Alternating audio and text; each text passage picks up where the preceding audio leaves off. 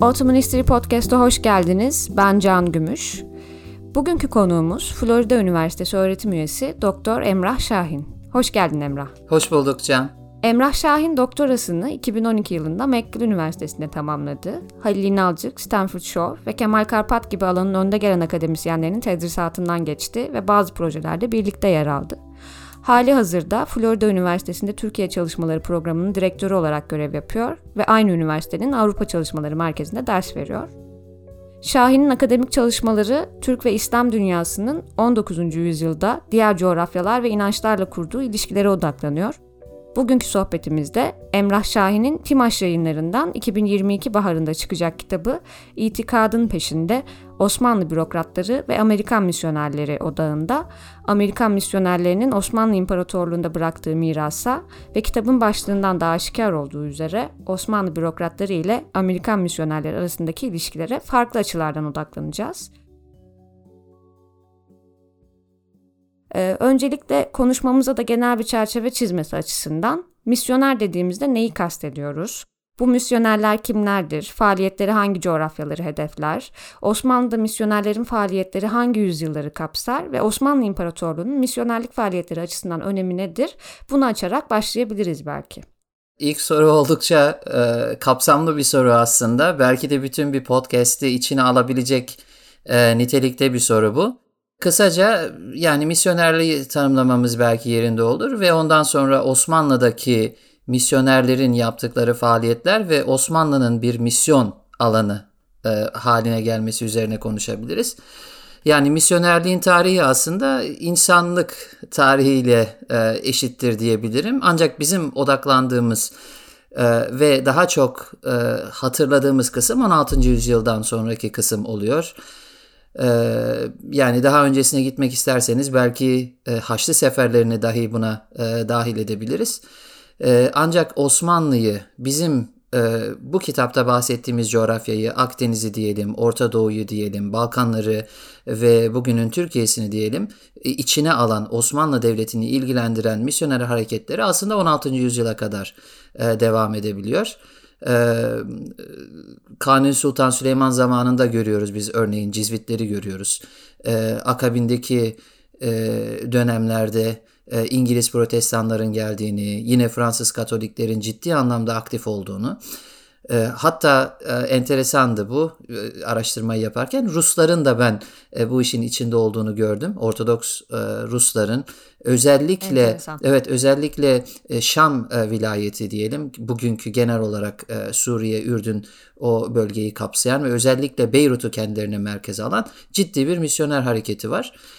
E, şimdi kitabın konusu aslında bu değil. E, kitabın konusu sizin aslında beni tanıtırken bahsettiğiniz e, çerçeveye uygun bir şekilde 19. yüzyıldan itibaren e, bölgeyi etkisi altına alalım alan e, ciddi bir misyoner hareketi bu. Amerika'da başlayan. Şimdi ilk olarak 1810 yılında küçük bir teşebbüs olarak teşkil eden bir hareket aslında. E, Yeni İngiltere dediğimiz bir bölge e, Amerika'da. 6 tane eyaleti kapsayan bir bölge bu. E, içinde Maine var, Connecticut var. Yani isimleri yabancı olabilir ama genel olarak bugünkü Amerikan elit üniversitelerinin bulunduğu bölgede genç, enerjik, içi içine sığmayan diyelim ilahiyat mezunlarının bir araya gelip biz ne yapabiliriz diye düşünerek bunu e, faaliyete döktüğü bir hareket. E, çok enteresan aslında. Yani bir yağmurlu bir günde e, bir çiftliğin arkasındaki küçük bir ahırda başlayan bir hareket. Gençler düşünürken şimşeğe bakıyorlar ve diyorlar ki evet yani biz ne yapabiliriz? E, bu bahsettiğimiz hareketin ismi Amerikan Heyeti Yurtdışı Misyonerleri Heyeti. E, Çin İmparatorluğu ve Osmanlı İmparatorluğu bu iki bölge aslında misyonerler için çok önemli iki bölge. Aslında bize onların ne amaçla e, bu heyeti kurduklarını, bu faaliyete başladıklarını da gösteriyor. E, kendi tabirleriyle medenileştirmek istiyorlar dünyayı. Hı hı. Yani sadece Hristiyan olmak, sadece bu dine mensup olmak, sadece e, Hazreti İsa'nın e, izinde yürümek yetmez. Bu aynı zamanda beraberinde ciddi bir e, e, ne, ne diyelim ona e, Türkçe'de yani veya İslam literatüründe ilahi kelimatullah dediğimiz Allah'ın kelamını götürüp yaymak dediğimiz buna benzer bir e, ciddi bir e, motivasyonları var. İsa'nın kelamını yaymak. E, bunu yayarken e, diğer e, insanları medenileştirmek. Ama sadece Osmanlı ve Çin'e odaklı değil aslında faaliyetleri değil mi? Daha başka coğrafyalarda da aslında faaliyet gösteriyorlar. Özellikle e, kendi coğrafyalarına odaklı. E, ne dedik? Yeni İngiltere demiştik aslında ama bütün Amerika'yı kapsayan da bir faaliyetleri var. Özellikle Kızılderilileri. Belki de bu medenileştirmek kavramını daha net bir şekilde e, anlamamıza yardımcı olacak önemli bir misyondur bu. Kızılderililerin e, ilkel olmaları, e, medeni olmamaları ve onları medenileştirmeleri. E, yani asıl gayeleri bu. Osmanlı'da da e, biz ciddi e, gruplar, e, milletlerden oluşan bir e, yapıdan bahsediyoruz. Yunan, Ermeni, Süryani, Nasturi, Alevi, Kıpti, Yahudi ve hatta Müslüman, right? çoğunluk olarak e, bahsedersek yine Müslümanlardan oluşan ciddi kapsamlı bir e, yapıdan bahsediyoruz. Aynı şekilde aslında Çin'de. E, dolayısıyla medenileştirmek aslında burada farklı bir anlam kazanıyor onların kafasında. E, medenileştirmenin kökü aslında e, İngilizce'deki kökeni de aynıdır. MDN kelimesi yani Arapçadan aldığımız şehirleştirmek, e, kentleştirmek e, ve onları aslında diğer insanlarla birlikte e, sağlıklı bir şekilde ilişki kurmalarına yardımcı olmak. Peki ne gibi faaliyetlerde bulunuyorlar bu medenileştirme projesi kapsamında? Medenileştirme projesi aslında e, çok kapsamlı bir proje. Kızılderililere baktığınız zaman onların saçını kesmekten tutun, e, elbiselerini değiştirmekten, dillerini değiştirmekten, onları Hristiyanlaştırmaktan tutun. E, yani e, ciddi bir yelpaze bu. E, yerine, zamanına ve misyonerin e, kendi karakterine göre değişiyor. Belki takip ediyorsunuzdur bilmiyorum. Kanada'da örneğin e, geçen aylarda bir kilisenin arkasında toplu mezar bulundu. Hı hı. E, o mesela bir misyoner grubuna ait bir kiliseydi. Çok ciddi anlamda bir e, trajedinin aslında e, kalıntılarıydı. Hı hı. E, buna benzer örnekler var. Fakat Osmanlı'daki örneği çok enteresan. Ee, Osmanlı'da örneğin e, çoğunluk olan Müslümanlara karşı e, hukuki engellerle karşılaşıyorlar. E, misyon e, Müslümanları aslında teorik olarak e, medenileştiremezler. Hı hı. Çünkü hukuki olarak onlara ulaşmalarının önünde ciddi engeller var. Fakat e, bu aslında onları doğal olarak Ermenilere, e, Ortodokslara, e, Alevilere, Kıptilere ve diğer e, azınlık diye tabir edebileceğimiz milletlere e, yönlendiriyor. Peki ne yapılıyor? Medenileştirmek aslında çift uçlu Osmanlı e, bağlamında ve Çin bağlamında. E, enteresan olan en büyük hareketlerin olduğu bölge Osmanlı. Hı hı. Yani biz burada aslında e, yüzlerce misyonerden oluşan, e, on binlerce e, yerli yardımcıları olan, e, yüz binlerce dolar her yıl e, yerel e, olarak yardım olarak toplanan bir hareketten bahsediyoruz. E, şimdi Osmanlı'daki farkı nedir? Osmanlı'daki farkı şu çift uçlu dedim ya bir taraftan onlara güzel eğitim vermek ki bunun içerisinde İngilizce var, e, yabancı dil olarak e, kök alanlar var, e, fi, e, kimya gibi, biyoloji gibi, fizik gibi ama bunun yanında da onlara ahlak e, dersleri verilmesi geliyor ki ee, yani bu sadece sınıfta olan aktivite değil, yani müfredata bağlı olan bir aktivite değil, birebir devam eden bir misyonerle birlikte, yani okullarının çoğu yatılıdır zaten. Hı hı. Okula giden e, öğrencilerin e, öğretmenlerinden, e, yani misyoner e, danışmanlarından aldıkları bir evangelik bir hareket diyelim aslında. Hı hı. Çünkü bu aslında e, Amerikan heyeti e, sadece e, şundan bahsetmiştik Yeni İngiltere bölgesi dedik fakat başlangıçta e, tek bir cemaatin kurduğu e, bir hareketti bu. E, ve çok enteresandır söyledikleri şey ilk başta bu dönemlerde her bir kilisenin yani her bir ibadethanenin e, doğrudan Hazreti İsa'nın ilahi idaresi altında olduğunu söylüyorlar. Hı hı. Ama aynı zamanda e, ciddi anlamda da bağımlılar e, Boston'daki merkezlerine, e, Yeni İngiltere'deki merkezlerine. Çünkü oradan gelen e, parayla idare edilen, oradan gelen e, insan gücüyle, misyonerlerle çorbanın kaynadığı yetimhaneler, okullardan bahsediyoruz. Dolayısıyla ve önemli şahıslar Can. Burada bahsettiğimiz şahıslar çok önemli şahıslar. E, White ailesi yani aile olarak geliyorlar zaten. Hani dedim ya ahlak nasıl verilir? Ahlak örnek olarak verilir hı hı. en başta. Bir rol model olarak verilir. White ailesi, Hamlin ailesi, Riggs, Schneider, Washburn ailesi, Goodell ailesi, Dodd ailesi ki e, senin e, Boğaziçi ile e, alakalı olduğunu biliyorum. Orada mesela hala görürsün Washburn'un e, ne atfedilen bir bina vardır. Tabii. Hamlin'e atfedilen bir bina vardır. Yani hatta Bush ailesi ki önce Harput'ta sonra Beyrut'ta bu aile e, yani Amerika'da e, nesiller boyu başkanlık yapan Bush ailesinin aslında atalarından bahsediyoruz. Yani ciddi anlamda onların e, yani aynı o bölgede insanların aidiyetini oluştururken, onları medenileştirirken aynı zamanda kendilerini de oluşturduklarını, hı hı. kendilerine de bir aidiyet e, kazandırdıklarını söyleyebiliriz.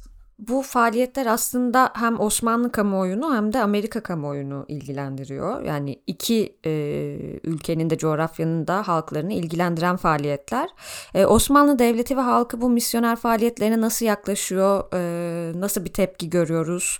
E, belki biraz misyonerlerin faaliyetlerini yürüttüğü dönemde siyaset sahnesinde neler oluyor? İşte misyoner faaliyetlerine olan tutum bu siyasi ve diplomatik iklimden nasıl etkileniyor?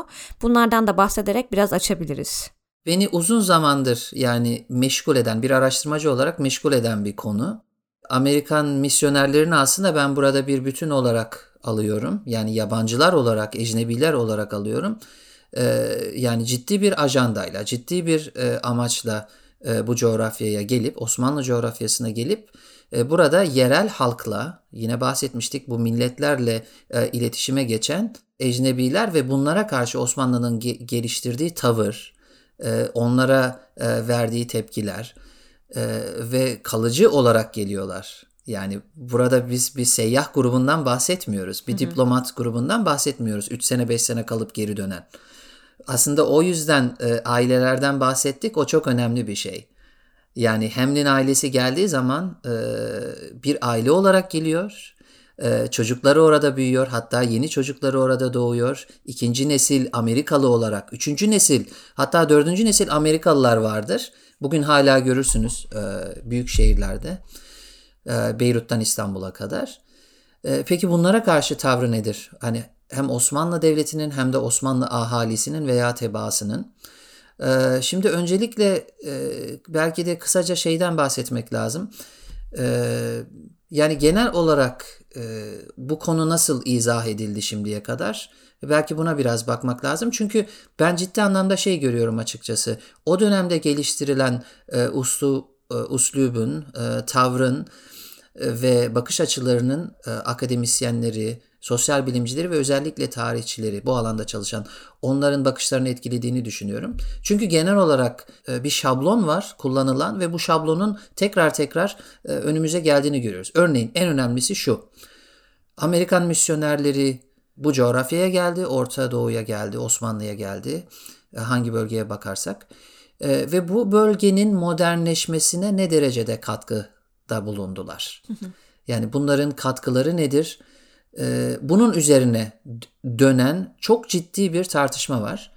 Ee, ikinci bir konu e, iki e, grubu yani Osmanlı'yı ve Amerika'yı e, birbirine denk görmeyen, muhatap olarak birbirine denk görmeyen bir altyapı var. Ki örneğin bunu mesela Makdisi'nin, Usama Makdisi'nin yazdığı Cennetin Topları diye ben düşündüm onu. Artillery of Heaven isimli kitabında mesela görürsünüz. Şöyle der, farklı ve esasen e, zıt iki dünya görüşü arasındaki mücadele ve çelişki diye tarif eder. Yani e, birbiriyle kesinlikle zıt düşen, e, hiçbir şekilde ortak yönü bulunmayan bir tarafta Amerikalı misyonerler ve bir tarafta da Osmanlı halkı ve iktidarı diye tanımlar. Şimdi bunun üzerinden bakarken tabii ki Amerika'nın e, yukarıdan bir süper güç olarak buraya gelmesi e, ve burada e, bir hareket, bir faaliyet başlatmasından bahsedilir.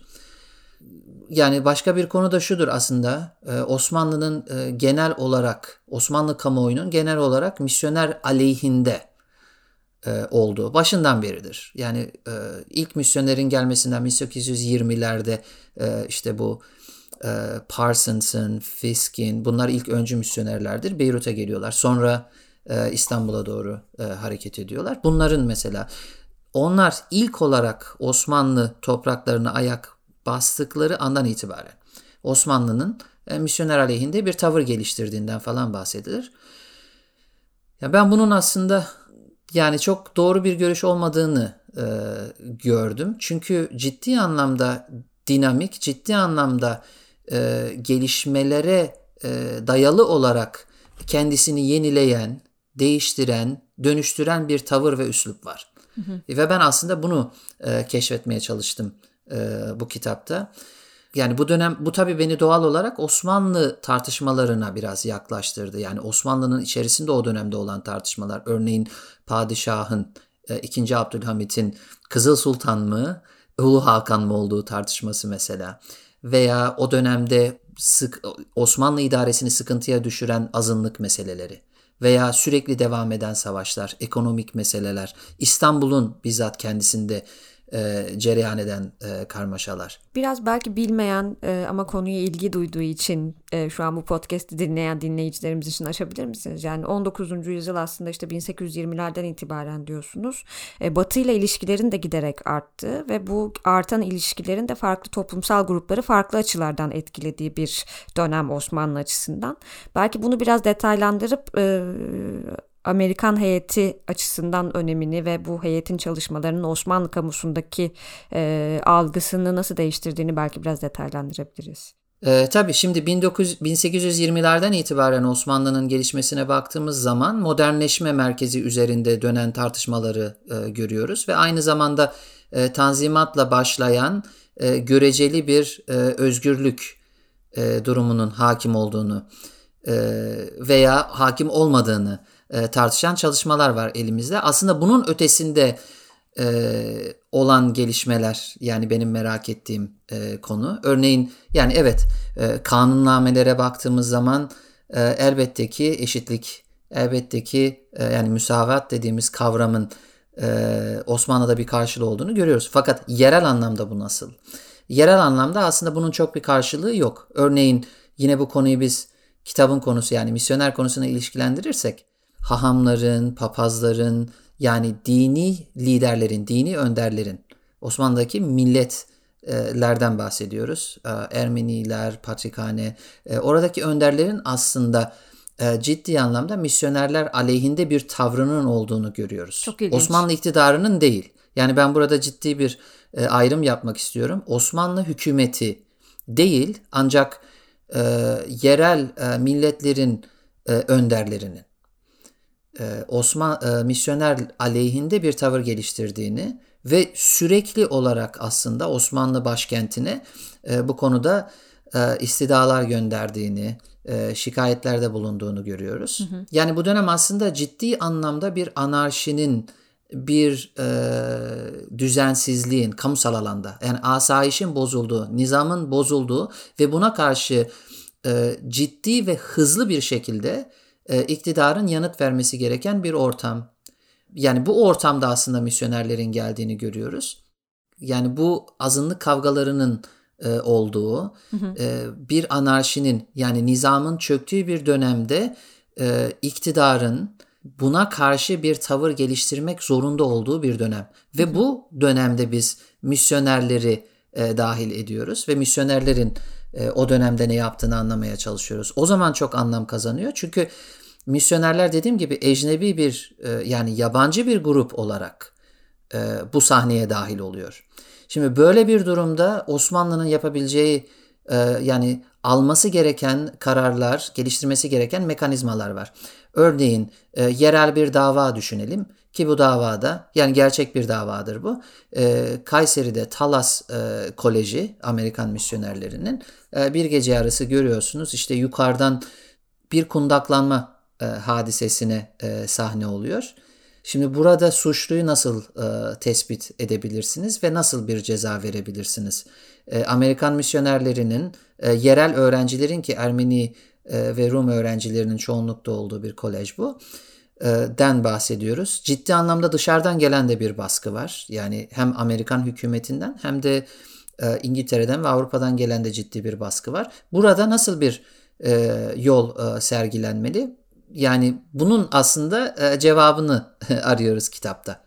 E, belki aslında tam bu e, Talas meselesinden bahsetmişken bu misyonerlerin Osmanlı topraklarında müdahil olduğu bazı asayiş vakaları var. E, bu asayiş vakaları mevzusunu biraz detaylandırabiliriz.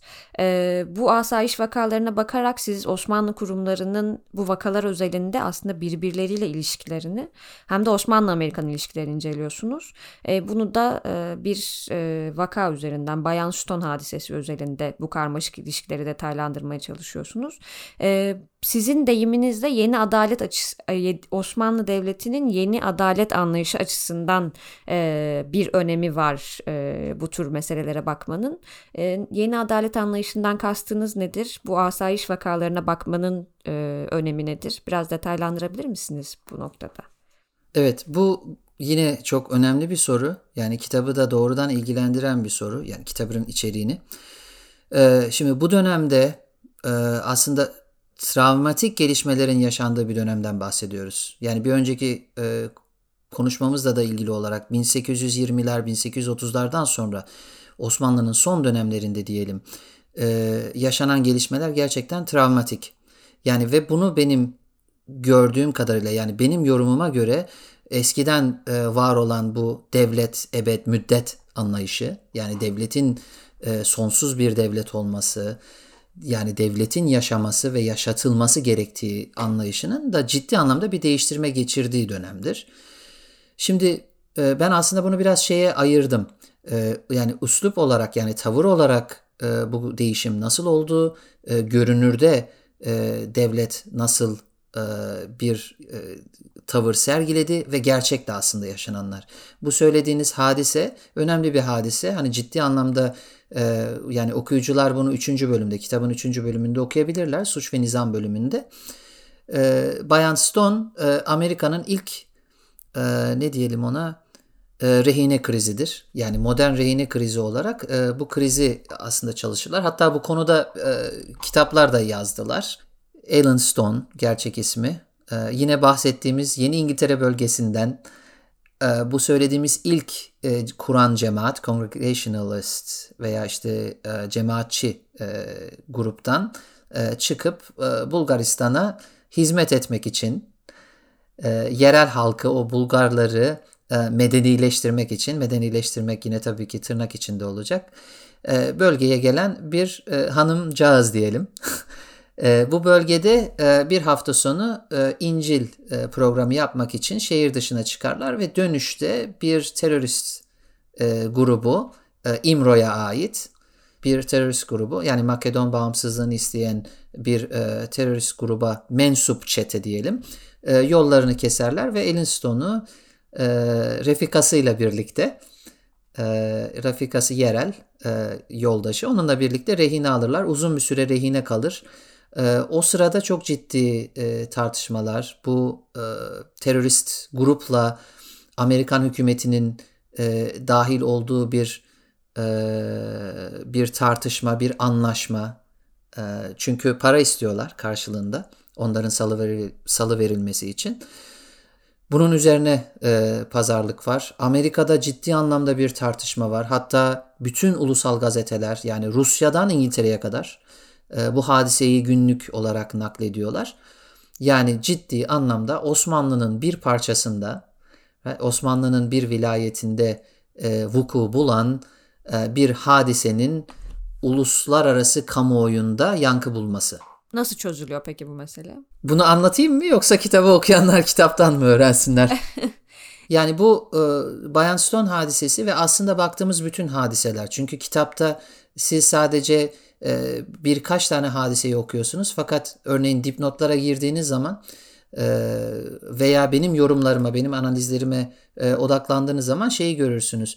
Ciddi anlamda onlarca, yüzlerce vaka var hı hı. ve bu, ben bunların içerisinden Bayan Stone'u seçip bir örnek olarak, bir numune olarak bunu aslında e, teşhir ediyorum veya gösteriyorum. Bu Bayan Stone hadisesinde yani tipik bir şekilde biz yanıt veriyoruz diyeyim Osmanlı e, idaresi olarak. Yaptıkları şu. İlk önce kesinlikle bağımsız olduğunu ve Osmanlı'nın ademi mesuliyet kavramı gereği e, bu konuya müdahil olmayacağını söylüyor. Ademi mesuliyet özellikle metinlerde geçen bir tabir diplomaside. Hı hı. Mesuliyetin yokluğu. Yani biz sorumluluk kabul etmiyoruz e, demek bu kısaca. Hı hı. Ee, yani bürokratik dilde. Ee, böyle deniyor ve yani misyoner kendi e, yani sizin bu hatta metinde direkt geçen şekli o hanım. O hanım buraya bu riskleri kabul ederek gelmiştir. Biz bir devlet olarak bu konuda sorumluluk kabul etmiyoruz. Terörist olarak zaten tanıdığımız bir gruptur bu İMRO. Biz o onlarla e, ciddi anlamda bir e, e, mücadelenin içindeyiz. Fakat yani bu konuda bir sorumluluk kabul etmiyoruz deniyor. Şimdi tavır bu. Hı hı. Ve genel olarak misyonerlere karşı geliştirilen e, tavırlar da buna benzer. Bunun iz düşümünde aslında yanıtlar görüyoruz. Aslında peki görünürde ne oluyor e, ve veya gerçekte ne yapıyor diyelim? Gerçekte e, bir an evvel e, Dahiliye Nazırı dönemin Dahiliye Nazırı İçişleri e, Bakanı diyelim hemen e, bir e, ferman gönderiyor ve o bölgedeki en yakın taburun köyün etrafına gelip o bölgeyi e, kuşatıp e, rehineleri kurtarıp e, çeteyi e, yakalamaları üzerine e, şey e, yani bir ferman hazırlanıyor. Şimdi e, derin olarak baktığımız zaman mesela şey belgesinde gördüm ben bunu Osmanlı'nın e, elçilik e, üzerinden e, Amerika'ya gönderdiği e, teklifte e, bunu mesela Osmanlı idare, e, Amerika idaresi kabul etmiyor. E, böyle bir şeyin yapılmasını.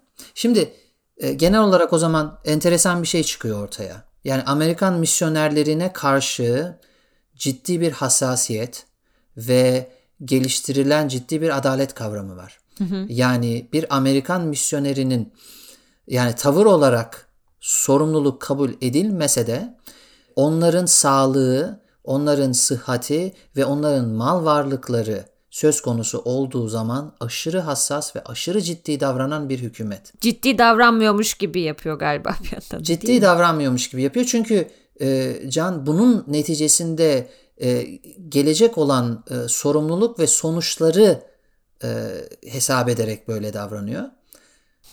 Çünkü şimdi bu örneği düşün e, Can eğer e, Bayan Son hadisesinde sorumluluk kabul ettiğini düşünelim Osmanlı'nın Şimdi doğuda bunun gibi onlarca hadise var. Hı hı. Azınlıkların yaşadığı doğu vilayetlerinde, özellikle Harput bölgesinde, bahsettik değil mi Kayseri bölgesinde, daha aşağıda Şam vilayetinde ve aşağısında. Yani ciddi anlamda yerel hadiseler var. Bunların hepsi için sorumluluk kabul etmesi anlamına geleceği için aslında kabul etmiyor. Yani benim anladığım kadarıyla yani dahili yani içerideki yaptıkları yazışmalardan da bu çıkıyor. Şimdi bu enteresan bir şey. Yani benim kitaptaki e, tespitime dayanarak bunu söyleyeyim.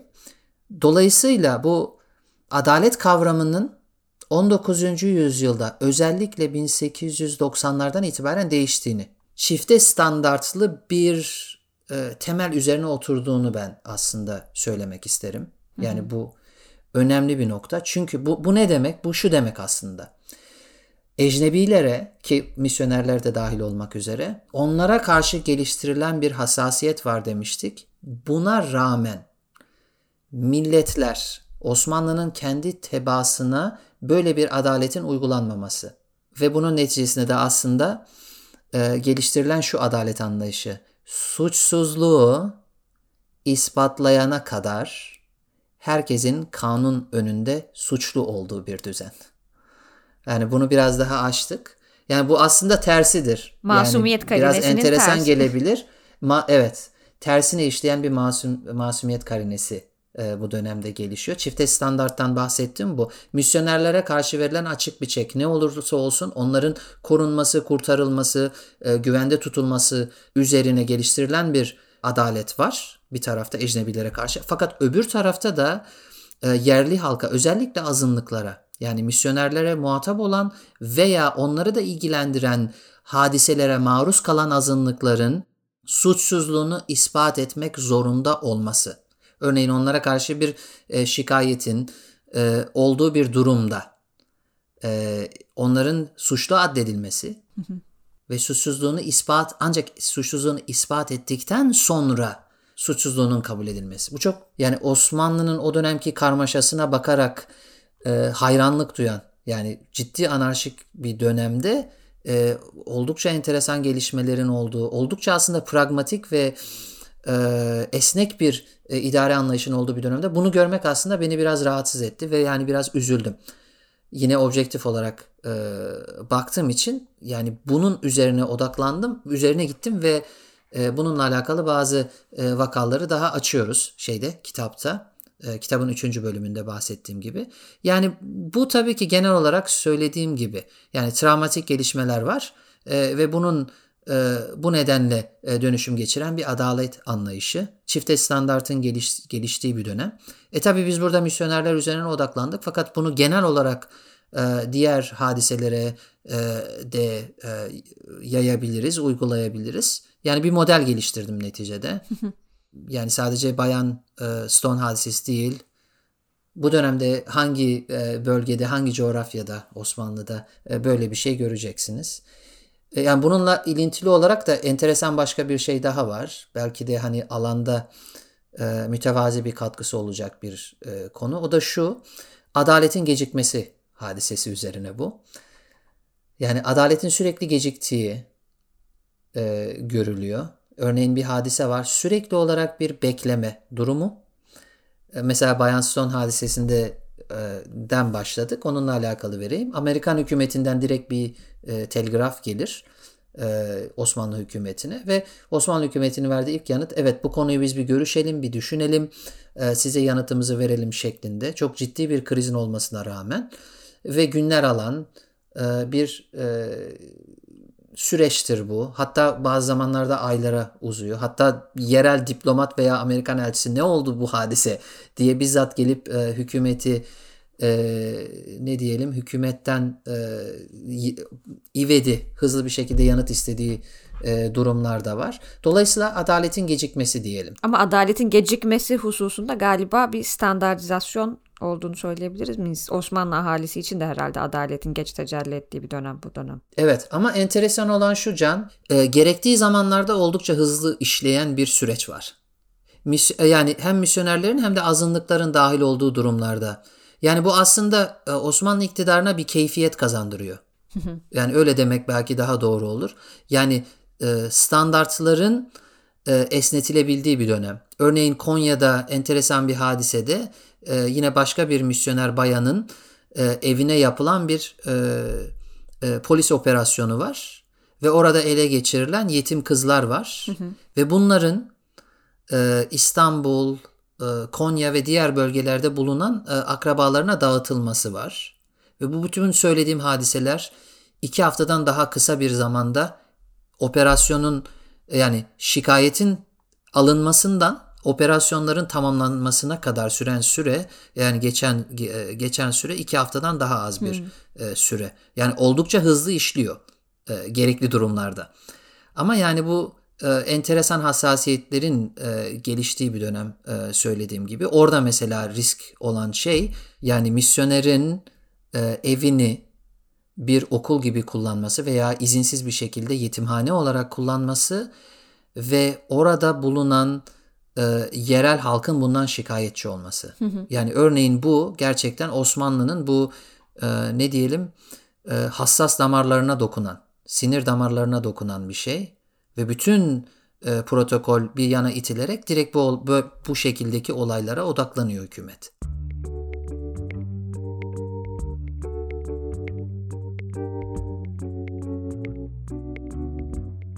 Belki tam bu son değindiğiniz noktayla da ilintili olarak kitabınızın dördüncü bölümündeki odağınıza geçebiliriz yavaştan.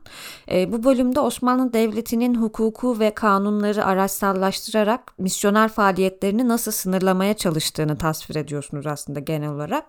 Bunu da çevreleme politikası olarak kavramsallaştırıyorsunuz. E, çevreleme politikası nedir? Bunu biraz açabilirsiniz belki. E, bu politikada özellikle Robert Kolej gibi kurumlana kurumlara uygulanan bazı istisnaların olduğunu ifade ediyorsunuz. E, bu istisnaların sebebi nedir? Biraz bunu da açabilirsiniz belki. Tam bu noktada biraz hayırseverlik meselesine Osmanlı'nın ve Amerikan misyonerlerinin farklı yaklaşımının olduğuna dair de ifadeleriniz var ve çatışma noktalarından birinin aslında bu farklı yaklaşımlar olduğunu söylüyorsunuz. Ee, belki cevabınızda bu yaklaşım farkının nereden kaynaklandığına ve bunun önemine de değinebilirsiniz. Bir önceki bölümde adalet kavramı üzerine Osmanlı'nın asayiş anlayışını anlatmıştık. Şimdi bu bahsettiğimiz bölümde yani Osmanlı'nın e, kanunları kullanarak e, misyoner kurumlarına karşı e, veya onlarla ilgili olarak geliştirdiği tavırlar. E, bu asıl konumuz bu. E, şimdi sonundan başlayalım. E, sizin bahsettiğiniz e, şeyin çatışma noktaları dedik. Şimdi ilk olarak aslında e, daha önce bahsetmiştik e, programda.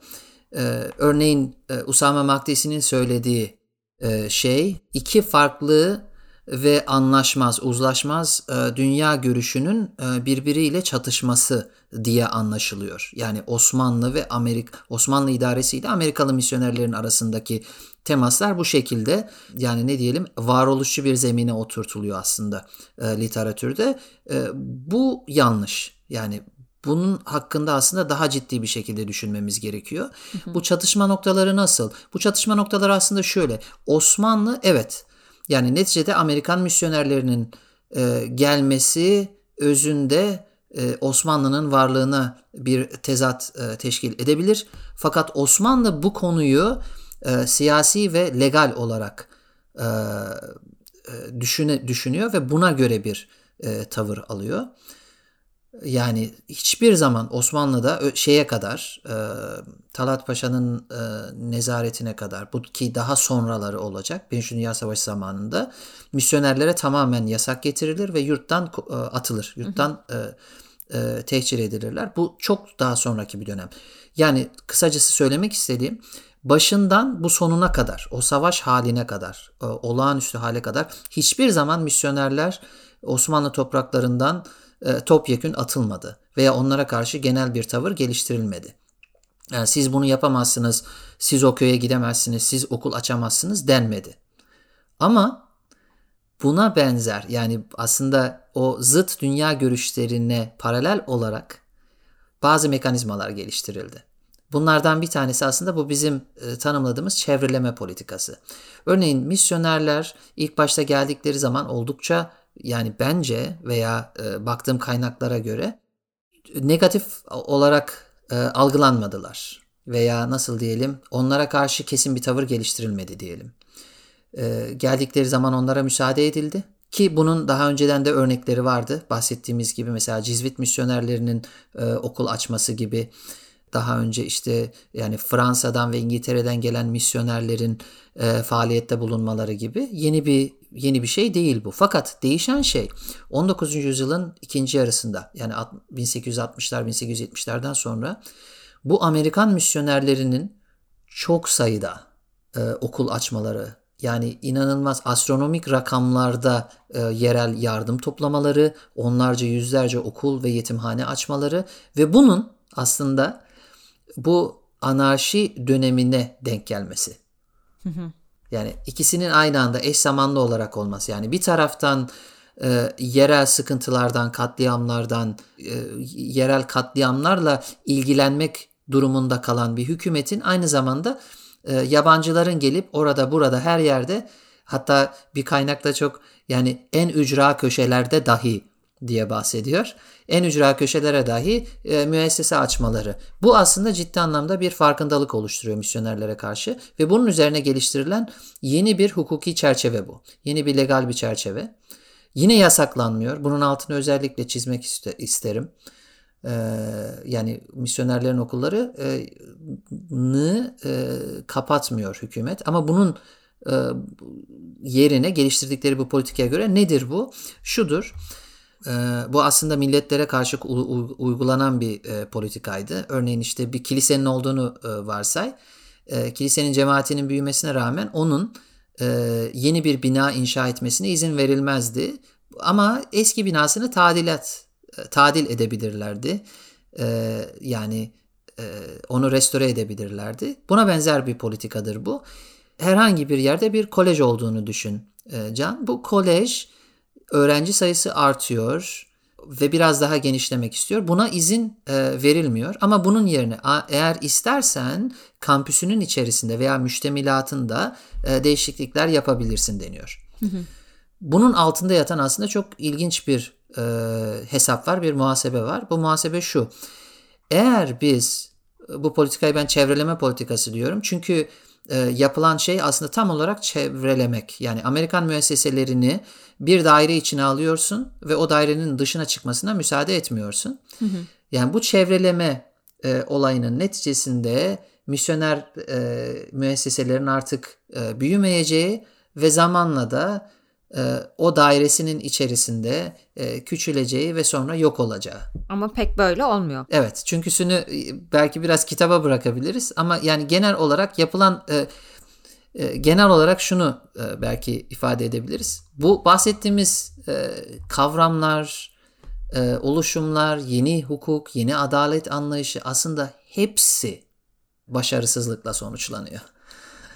Yani aslında bu kitap bir bir e, bir açıdan da e, yani kaybeden stratejilerin, kaybeden taktiklerin bir kitabı oldu. Ama bence e, o yüzden çok önemli. Çünkü bu gördüğümüz tartışmaların çoğunu e, direkt günümüz Türkiye'sinde veya günümüz e, coğrafyasında, eski Osmanlı coğrafyasında görebilirsiniz. Azınlıklara karşı geliştirilen politikalar, adalet kavramındaki bu tektonik veya ne diyelim ona e, değişimler, e, bunların hepsinin e, yansımaları veya temsillerini görebilirsiniz. Yani parça olarak e, veya e, bütün olarak. Tekrar o konuya dönelim. Çevreleme politikasında hani sen bahsettin Robert Koleji veya Suriye Amerikan Koleji. Bu ikisini biz istisna olarak ayırmıştık e, kitapta. Bu neden e, böyle? Kişisel bağlantılar diyelim kısaca. Osmanlı idaresinin bu değişim, dönüşüm geçirdiği dönemde e, sizin iktidara ulaşıp bir şey yaptırmak için e, bir şey yaptırmak istediğiniz zaman iktidara ulaşmanız gerekiyor ve bunu da bazı şahıslar üzerinden yapabiliyorsunuz. E, Robert Koleji örneğinde ve Amerikan e, Koleji örneğinde bunu görebilirsiniz. Robert Koleji örneğinde direkt yukarıdan bir müdahalenin olduğu yani nazırlık seviyesinde, bakanlık seviyesinde bir müdahalenin olduğu ve buna karşı hiçbir e, tepkinin gelişmediğini görürsünüz. Çünkü Robert Koleji'nin gerçekten güzide olduğunu da kabul ediyorlar aslında galiba. Güzide olduğunu kabul ediyorlar. Ama güzide olduğunu kabul etmek Can bu evet güzel bir tespit. Çünkü sen kitabı okumuştun. Güzide bir e, kurum olduğunu zaten ifade ediyorlar kendi e, tartışmalarında, teatilerinde içeride. Fakat bu şeyi aslında gerektirmiyor yani istisna bir konum e, verilmesini gerektirmeyen bir durum. Yani neden? Şimdi enteresan olan bir şey Robert Koleji'ne hem genişleme izninin verilmesi hem de bunu yaparken örneğin e, patlayıcıların kullanılması. Hı hı. Yani yerel böyle hani el bombası dediğimiz türde küçük dinamitlerin kullanılarak o taşların temizlenmesi. Yani e, aşiyan tarafında olan bir şey. O kadar enteresan ki yani bir taraftan aslında şeyi duyabilirsiniz. Yani bu nazırların Osmanlı e, idarecileri bu dinamitler patladığı zaman belki direkt bizzat duyabiliyorlar bu patlamaları. Bu kadar yakın olan bir şey. Saraya yakın. Saraya yakın olması çok enteresandır. Yani Müslümanların bir taraftan şimdi çifte standarda tekrar geliyoruz. Bir taraftan yasaklıyorsunuz Müslümanların bu okullarda okumasını ama bir taraftan da el altından diyelim e, kendi çocuklarınızı bu okullara gönderiyorsunuz. Örneğin Halide Edip Adıvar'ın e, Üsküdar Amerikan Koleji'ne gidip oradan mezun olan ilk Türk Müslüman e, olması. Yani babası devletlidir. Yani devlette çalışan ciddi anlamda yani bu söylediğimiz mekanizmanın içerisinde olan bir şahıs. E, Anglofil dediğimiz yani İngiltere veya Amerika hayranı bir e, idareci. Şimdi bu, bu şekilde e, durumlar var. Dolayısıyla kısacası kişisel bağlantıların bazı kapıları açtığı bir dönem. Bununla birlikte e, kurumların artık bir mirasının olduğunu e, görüyoruz Can. Özellikle 1890'larda Robert Koleji örneğinde bunu görüyoruz.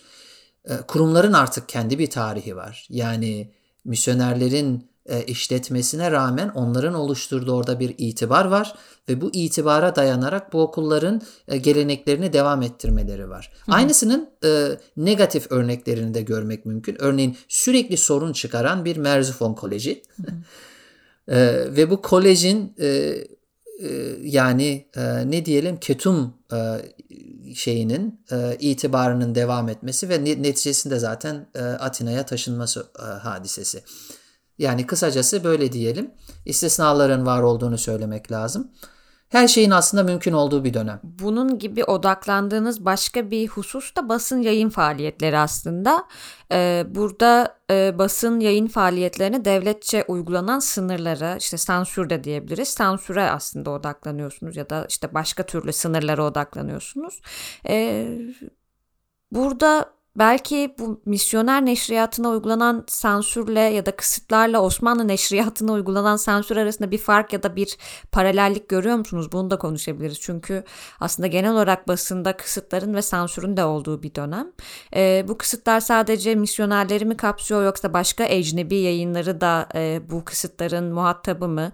E, gayrimüslimler de bu kısıtların muhatabı mı? Nasıl değerlendirirsiniz bu soruyu daha geniş bir bağlamda? Bu da yine çok önemli bir konu. Zaten başlı başına bir bölüm hak eden bir konuydu. O yüzden bu konu üzerine bir bölümümüz var kitapta. Ee, genel olarak e, bu döneme hani istibdat dönemi veya rejimi denir ve sansür çağıdır. Yani hükümetin bütün bu haber istihbarat bombardımanına karşı bir mekanizma geliştirerek e, insanlara haberi kendi filtresinden e, verme, ulaştırma e, gayreti vardı.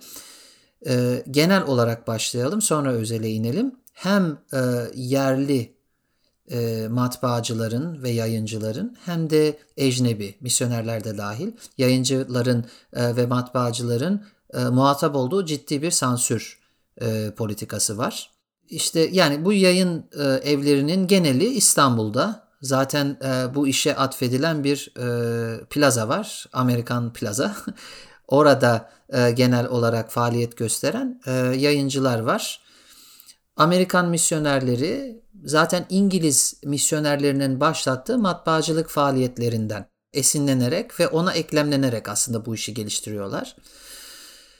E, sansürleme işi çok önemli bir iş ve misyonerlere has olan bir durum var aslında. Evet her iki grup hem yerli hem yabancı yayıncılar ve yazarlar e, e, sansüre muhatap olurken e, misyonerler için e, özel olarak e, tayin edilen müfettişler var. Bunlar Ecnebi Yayınlar e, Müdürlüğü bünyesinde çalışıyorlar e, müfettiş olarak e, geçiyor. İsimleri aslında geçmiyor. E, akademik okuyucular için söyleyeyim. Hani hakemli yayın dediğimiz şekilde hani hakemler hani isimsizdir. Onun gibi raporlar geliyor. yani siz kitabınızı teklif ediyorsunuz. E, kitap kitap bu e, Ecnebi Yayınlar Müdürlüğü'ne gidiyor. E, ve orada e, bir e, birkaç e, müfettişin elinden geçerek basılabilir, basılmaz veya size hiç haberi gelmiyor fakat bu kitap yakılmalı şeklinde e, de e, şeyler var, yorumlar geliyor. Neye dayanarak peki bu yorumları yapıyorlar? Şimdi e, bin hatta şöyle diyeyim milyonlarca sayfa e, misyoner yayınları geliyor e, müfettişler. Şimdi bunlar aslında kendi içlerinde bir indeks geliştiriyorlar. Yani e, kitabın tamamını okumak yerine üzerine odaklandıkları birkaç tane husus var. Örneğin kargaşa. Örneğin suikast, bomba, zulüm, millet, fesat, reform, ihtilal. Yani e, o dönemde hassasiyet geliştirilen konular. Örneğin e, işte mesela katliam, e, yine tabi bununla birlikte dini konular da var. E, İsa, Hazreti İsa, Hazreti Muhammed bunlarla alakalı e, herhangi bir yorum varsa direkt bunun üzerine de bir e, yorum yapılıyor müfettişler tarafından. Peki bu endeks e, dönemin sosyopolitik gelişmeleriyle genişleyen bir endeks mi? Genişleyen bir endeks. Zaten genişleten de müfettişlerin kendileri. Çünkü direkt olarak e, merkezi hükümette e, çalışan e, bir grup bu. Aslında çok kişi de değil bunlar. Yani 1907'ler civarından bir istatistik vermek gerekirse 59 yaklaşık 50 yaklaşık 60 kişi diyelim e, bu birimde çalışıyor. Yani eski döneme göre 10 katı bir, büyüme var. E, fakat yine de çok yetersiz bir sayı. Zaten daha sonra şeyi görüyoruz. Yerel e, valilere siz de bakın, siz de kontrol edin, siz de sansürleyin kitapları, bize hemen haber verin. Yani bize istihbarat verin. Eğer elinizde sorunlu, problemli e, kitap varsa bunları bize bildirin şeklinde yorumlar da geliyor. O da enteresan aslında merkezi hükümetle yerel hükümetler arasında ciddi bir gerilim var. Onu da yansıtan bir şey. E, tansiyon ondan da aslında bahsediyoruz kitapta. Yani kısacası evet yani bu dönemde e, böyle bir müfettişlik, böyle bir teftiş hareketi var. Çok ilginç. Ve bu yani biraz önce de bahsetmiştim başarısız olan bir hareket olacak sonunda. Çünkü kontrol etmek gerçekten e, imkansız. Dışarıdan gelen yayınlar var hı hı. ve içeride üretilen yayınlar var. Özellikle İstanbul'da Bible House dediğimiz, İncil Evi dediğimiz ki burada e, okuyucularımızın belki bir kısmı hala kullanıyordur. Ben kullanıyorum. Red House sözlüğü. Mesela bu şekilde ciddi yayınların da yapıldığı, referans kaynaklarının yapıldığı e, kitap evleri var. Yani bunu imkansız yani bunu şey yapmaz. Bunun paralelinde o zaman başka bir politika daha e, geliştiriyorlar. Bu da matbaa cihazlarını kontrol etmek. Tam onu soracaktım. Aslında bu matbaa cihazlarını kontrol etmek gibi e, ilginç araçlar da geliştiriyorlar. E, bu örnek gibi başka e, örnek var mı aklınızda? Başka benzer araçlar? Aslında tek, teknolojiyi bir anlamda kontrol ederek e, kökten bir sorunu çözme gibi bir yaklaşımları var anladığım kadarıyla. Evet yani bu o dönemdeki aslında sadece e, Can Osmanlı'da gördüğüm bir şey değil. Yani kitabın e, bütünlüğü açısından ben bundan bahsetmedim fakat Çin'de de buna benzer bir gelişme var. Yani ciddi anlamda uygulanan bir sansür ve bunun neticesinde e, farklı mekaniz yani geliştirilen yeni bir mekanizma ve e, yani farklı e, ürünlerin, farklı araçların e, devlet tarafından kontrol edilmesi var. Yani sadece tabii matbaa cihazı değil. Örneğin ben e, kitapta ancak hani ilgili olduğu kadarıyla verdiğim bazı örnekler var. Örneğin çan hadisesi. Çan veya zil diyelim. E, sınıflarda veya misyoner müesseselerinde kullanılan zil. Şimdi biz bunu eskiden e, Osmanlı milletlerinde görüyoruz. Örneğin işte kilisede e, çanın çalınması. Değil mi? Yani e, çanla e, dini ibadetin e, özdeşleştiği bir e, yapı var. Fakat bu, şimdi mesela bunun da kontrol edilmesini istiyor e, Osmanlı. Ve bunun için mesela gümrükler kullanılıyor. Yani e, şeyler e, İzmir, e, İskenderun ve İstanbul gibi yani ana girişlerin yapıldığı yerlere verilen e, kontroller var. Bayrakların kontrol edilmesi var e, Can. Mesela Amerikan bayrağı e, kullanılıyor bu misyoner o, okullarında. Yani mesela bununla alakalı bir tartışmanın olduğunu görüyoruz. E, matbaaya geri döndüğümüz zaman söylediğim gibi şimdi iki tane elimizde ihtimal var. Bir tanesi ya, yazarları ve yayıncıları kontrol etmek. Hı hı. Şimdi bunu e, bir nebze e, yapmaya çalışıyor. Fakat bunun için geliştirdiği ikinci e, usul e, matbaa cihazlarının kontrol edilmesi. Şimdi bu yani başka bir cihaz var mı diye sordun ya, sordunuz. E, aslında başka bir cihaz yok. Fakat bunun daha da fazla geliştirilmesi söz konusu. Örneğin matbaa cihazlarını nasıl kontrol edersiniz? Gel mesela şöyle kontrol ediyor e, hükümet. Örneğin ben e, Liverpool'dan Arap harfleri e, getiriyorum ve bu Arap harflerini için önceden bir izin alıyorum. İzin alırken sözlü olarak e, ben bir e, e, söz veriyorum. Yani Hı. sözel olarak veriyorum ve bunu ben bir senede döküyorum. Diyorum ki bu e, matbaa cihazlarını sadece eğitim amaçlı kullanacağım veya sadece e, Beyoğlu'ndaki tekstil fabrikamda e, fiyat etiketlerini basmak için kullanacağım. E, yani bunu aslında e, hukuki olarak bir zemine oturtuyor matbaa cihazlarını getiren her şahıs, her birey ve hatta bunun enteresan e, tarafı şu, e, örneğin ben bu cihazı aldıktan sonra başka birisine transfer etmem halinde senedin tekrar yenilenmesi de söz konusu. Hmm. İnanılmaz bir e, mekanizma gelişiyor. Yani yasa dışı gelenler de var. E, sansürün muhatabı ya da bu tür kısıtlamaların muhatabı nasıl bu politikalara karşılık veriyor? Yani bir şey görüyor muyuz? Karşı stratejiler görüyor muyuz? İlk önce e, misyonerlerin yani bu her konuda e, dinleyicilerimiz fark ettiyse farklı alanlara geçiyoruz. İlk önce adalet ve e, misyonerler, e, hadiselerden başladık. E, sonra kurumlara geçtik. Şimdi yayınlara e, geçtik. Bunun hakkında konuşuyoruz. Bunların aslında hepsinde gelişen bir mekanizmadan, bir düskürden bahsetmek istiyorum. Şimdi Osmanlı hükümeti yeni bir taktik, yeni bir e, mekanizma geliştirdiği zaman ilk olarak muhataplardan gelen tepki e, rahatsızlık, sıkıntı, şikayet, psikolojik bir karmaşa durumu e, söz konusu. Bunu mesela günlüklerinde görebiliriz. Osmanlı'ya direkt olarak yani hükümete e, yapılan şikayetler var. Bunlardan görebiliriz. Örneğin mesela sansür olayında e, biraz önce bahsettiğimiz bir kopya yerel hükümete gidiyor. Bir kopya yani sizin basmak istediğiniz kitabın bir kopyası İstanbul'a müfettişlere gidiyor. Şimdi oradan geliyor, tavsiyeler geliyor, onları yapıyorsun. Mesela bununla alakalı ciddi anlamda İstanbul'daki İncil Evi'nin e, editörü Divite'in şikayetlerini görüyorsunuz. Şimdi ilk olarak dolayısıyla e, ciddi anlamda bir rahatsızlık söz konusu. E, ve bunu kendi aralarında da e, paylaşıyorlar. İkinci olarak nasıl bir mekanizma geliştiriyorlar? Şimdi aslında çok bir mekanizma geliştirmiyorlar.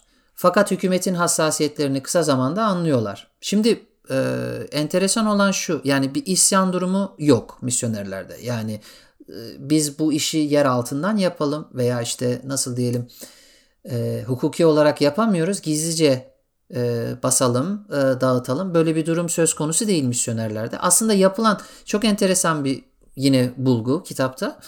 Yani misyonerler aslında e, örneğin e, biraz önce bahsettiğim örnekte Konya'daki e, yetimlerin e, bir evde e, yetimhane formatına dönüştürülen bir evde e, okutulması hadisesinde de e, ben genel olarak aslında e, kanunlardan haberi olmayan, kanunlardan bir haber olan bir grup e, görüyorum. Yani örneğin bu konuda büyük bir ihtimalle e, işlenen ihlaller misyonerler tarafından işlenen yapılan ihlaller e, kanunu bilmemelerinden kaynaklanıyor. Dolayısıyla şunu demek istiyorum kısacası. Yani tepki olarak Osmanlı hükümetinin geliştirdiği bu aşırı kısıtlayıcı e, teftiş ve sansür uygulamalarına cevap olarak misyonerler e, yine hukuki alanda kalarak ellerinde yani bastıkları kitapları e, sayılarını çoğaltarak, daha fazla basarak, izin alarak, izin almadıkları zaman şikayet etmelerine rağmen, şikayet etmelerine rağmen tekrar tekrar e, müfettişlerle temas kurarak devam ettikleri bir yayıncılık faaliyeti var. E, yani okuyucularımız tahmin ediyorum e, çok eğlenecekler veya e, e, kafalarında daha fazla soru işareti oluşabilir. tekrar tekrar açılan kapanan dergiler var örneğin. yani Beyrut merkezli. Bunlar çok ha- enteresan hadiseler. Genel olarak aslında bu bütün e, bölümlerde işte bir Osmanlılı bürokratlarla Amerikalı Amerikan misyonerler arasındaki ilişkilere odaklanıyorsunuz ama e, buna odaklanmak bir anlamda İslam ve Hristiyan dünyası ilişkilerine dair yaygın kabuller hakkında da aslında bu yaygın kabullere dair de bir şeyler anlatıyor bize. E, bu hususta ana akım tarih yazımına esasen bir müdahaleniz de var. E, belki bu müdahalenizi biraz detaylandırabilirsiniz. Yani klasik İslam ve Hristiyan dünyası ilişkileri e, nasıl değerlendiriliyor? Siz bu kitapta bu klasik anlatının nasıl ötesine geçtiğinizi düşünüyorsunuz? E, yani evet ben e, mütevazi bir araştırmacı olarak e, yani kendimi bilmek ve o şekilde davranmak istiyorum. O yüzden belki de benim için yani müdahalede bulunmak e, biraz aşırı ciddi bir tabir olabilir. Ama eğer bir müdahalemiz varsa aslında e, yani bir yeniden düşünmek. Yani İslam ve Hristiyan dünyası arasındaki temasları e, yeniden ciddiyetle ve e, yani taraf tutmadan bir taraf bir şekilde e, incelemek gerektiğini aslında e, satır aralarında hissettirmek amacım bu kitapta. Şimdi genel olarak yani kısaca bazı yani literatürden bahsettik. Dengesiz iki muhatap olarak e, anlatılan bir hikayedir bu. Amerikan misyonerleri ve aslında bu genel olarak e, Amerika'nın Orta Doğu ile ilişkilerine de belki e, çekebiliriz veya Amerika'nın daha üstte küresel bir e, bağlama çekersek Amerika'nın e, dünya ile o, olan ilişkilerine de çekebiliriz. Yani bir süper gücün diğerleriyle olan ilişkileri. Yani şimdi biz böyle düşündüğümüz zaman dengesiz bir ilişki kuruyoruz ve bunun neticesinde Hristiyan dünyanın İslam dünyasına etkileri olarak aslında e, çalışıyoruz e, konularımızı. Aslında bu halen böyledir. Avrupa Birliği ile Türkiye'nin e, hikayesine bakarsak da böyledir. E, yani Türkiye Avrupa Birliği'nin bir parçası e, olursa ne kazanacak? veya ne kaybedecek? Ama aslında iki yönlü ilişkiler. İki yönlü bir ilişkiden bahsediyoruz. Örneğin biz neden bu tartışmanın içerisine zaten Avrupalılaşmış olan e, Türk göçmenlerimizi dahil etmiyoruz? E, Almanya'da yani bizim yaklaşık e, 4 milyona yakın e, göçmenimiz var e, diye düşünebilir mesela Türk tarafı. Yani dolayısıyla demek istediğim ilk önce bu düşünmenin e, aslında e, öğrendiğimiz şeyleri ilk önce bir silmek veya bir tarafa bırakmak la başlayacağını düşünüyorum. İkinci bir şey yani ben gerçekten e, yani iki yani akademik anlamda iki neslin arasında bir e, araştırmacıyım. Yani siz, e, siz bahsetmiştiniz Can. E, Halil İnalcı, Kemal Karpat, Stanford Show bu hocalarımla ben e, çalışmıştım. Hepsi rahmetli oldular tabii. Ee, ve bu aslında bir önceki nesildi. Yani ciddi anlamda arşiv çalıştır, e, çalışmaları yapan, arşivi öncelleyen e, ve üretimini de ona göre yapan. Ama yani belirli bir çizgisi de olan. Örneğin işte çalışılan konulara e, bakarsanız e, belirli bir tavrı, belirli bir üslubu olan akademisyenlerdi. Yeni akademisyen nesline baktığımız zaman daha farklı bir ajandasının olduğunu, daha farklı konuların, daha çeşitli konuların çalışıldığını ama arşivden ziyade farklı e, çeşitli medya araçlarının kullanılarak üretimin yapıldığını görüyorsunuz. Ben aslında bu iki neslin arasındayım ve arasında olmaktan da memnunluk duyuyorum. Yani hem arşivi kullanmak hem de farklı araçları kullanmak aslında benim istediğim. Bu kitapta da bir, bir miktar onu yaptım diye düşünüyorum. Hem Osmanlı arşivlerini kullanmak hem de aynı zamanda misyonerlerin arşivlerini kullanmak ve birbirine aslında çelişkili gibi görünen hikayelerin ortasında aslında gerçekten ne olduğunu aramak. Bu gerçekten bir araştırmacı için güzel bir alan. Demek istediğim İslam ve Hristiyan dünyası ee, yani birbirine zıt dünyalar değil aslında. Birbiriyle birlikte var olan. Hı hı. Yani birbirine rağmen değil, birbiriyle e, var olan iki dünya ve arasında e, ciddi anlamda temaslar var. Ben o yüzden aslında buna mesela mücadele demedim. Yani orijinal çalışmamda e, temaslar diye bahsettim. Hı hı. Çünkü temasın pozitif veya negatif olması e, bağlamına göre, e, işin muhataplarına göre değişen bir e, e, husus. Yani dolayısıyla aslında yani başka bir konu yani özel alanlarda da tabii belki de müdahale mi diyelim, yeniden düşünme mi diyelim var. Örneğin işte Selim Deringil hocanın e, söylediği Osmanlı için misyonerlik çok önemli bir konu çünkü e, reayanın veya Osmanlı halkının veya Türk Müslüman halkının geleceğini ilgilendiren bir konu demesi. Mesela evet bu çok doğru. Yani geleceğini yani öbür dünyasını ilgilendiren bir konu. Ama aslında ee, yani benim bakış açımdan baktığımda evet yani istikbalini ilgilendiriyor fakat şimdisini daha çok ilgilendiriyor.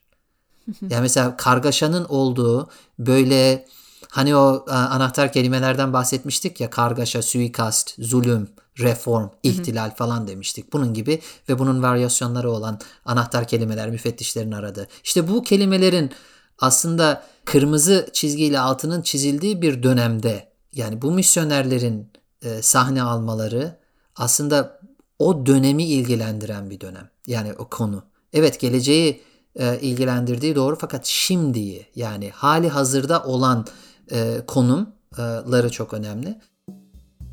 Bu aslında itikadın peşinde dediğimiz bir e, konu. Yani hem misyonerler hem Osmanlı kendilerince tanımladıkları bir itikat var ve bu itikat aslında dinin de ötesinde bir şey. Yani dini itikattan bahsetmiyorum aslında. İslam olmasından, Hristiyan olmasından bahsetmiyorum. Aslında bu sorduğun soruda hani diyorsun ya Hristiyan ve e, İslam dünyası e, arasındaki e, yani mevcut olan görüşlere e, bakışımız nedir? Aslında ben Hristiyan ve İslam dünya olarak görülmesinden e, rahatsızım ve böyle olmaması gerektiğini düşünüyorum. Yani Osmanlı iktidarı dediğimiz zaman yani 19. yüzyılda e, faaliyet gösteren herhangi bir iktidarın algılanması taraftarıyım. Yani ne büyütmek ne küçültmek Osmanlı iktidarını realist olarak olduğu gibi, yaşadığı gibi bütün dertleriyle, çileleriyle, e, bütün kaygılarıyla, tavırlarıyla e, anlamak ve e, anlatmak için araştırma yapılması gerektiği kanaatindeyim. O yüzden yani hem bir otantik tarafı var yaptığım çalışmaların. Sadece bu çalışma değil, şimdi ve gelecekte yaptığım çalışmalarda da hem bir otantik tarafı var hem de aslında hem eskiye dönük yani bir önceki nesil araştırmacılara hem de gelecek araştırmacılara dönük e, bir de tarafı var. Yani evet benim için de e, şu anda çalıştığımız revaçta olan konular önemli.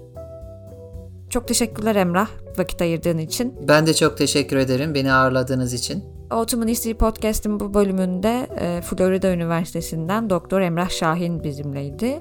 E, Emrah'ın e, Timaş yayınlarından 2022 baharında çıkacak kitabı İtikadın Peşinde Osmanlı Bürokratları ve Amerikan Misyonerleri kitabı odağında e, Osmanlılar ve aslında Amerikan misyonerler arasındaki ilişkiye e, odaklandık ama onun dışında da e, bu ilişkinin farklı veçelerini konuşma imkanımız oldu. Kaynakları konuşma imkanımız oldu. Hem de aslında e, Emrah'ın e, İslam ve Hristiyan dünyası ilişkilerine dair yaptığı e, katkısı, tarih yazımsal müdahalesi üzerine de sohbet ettik.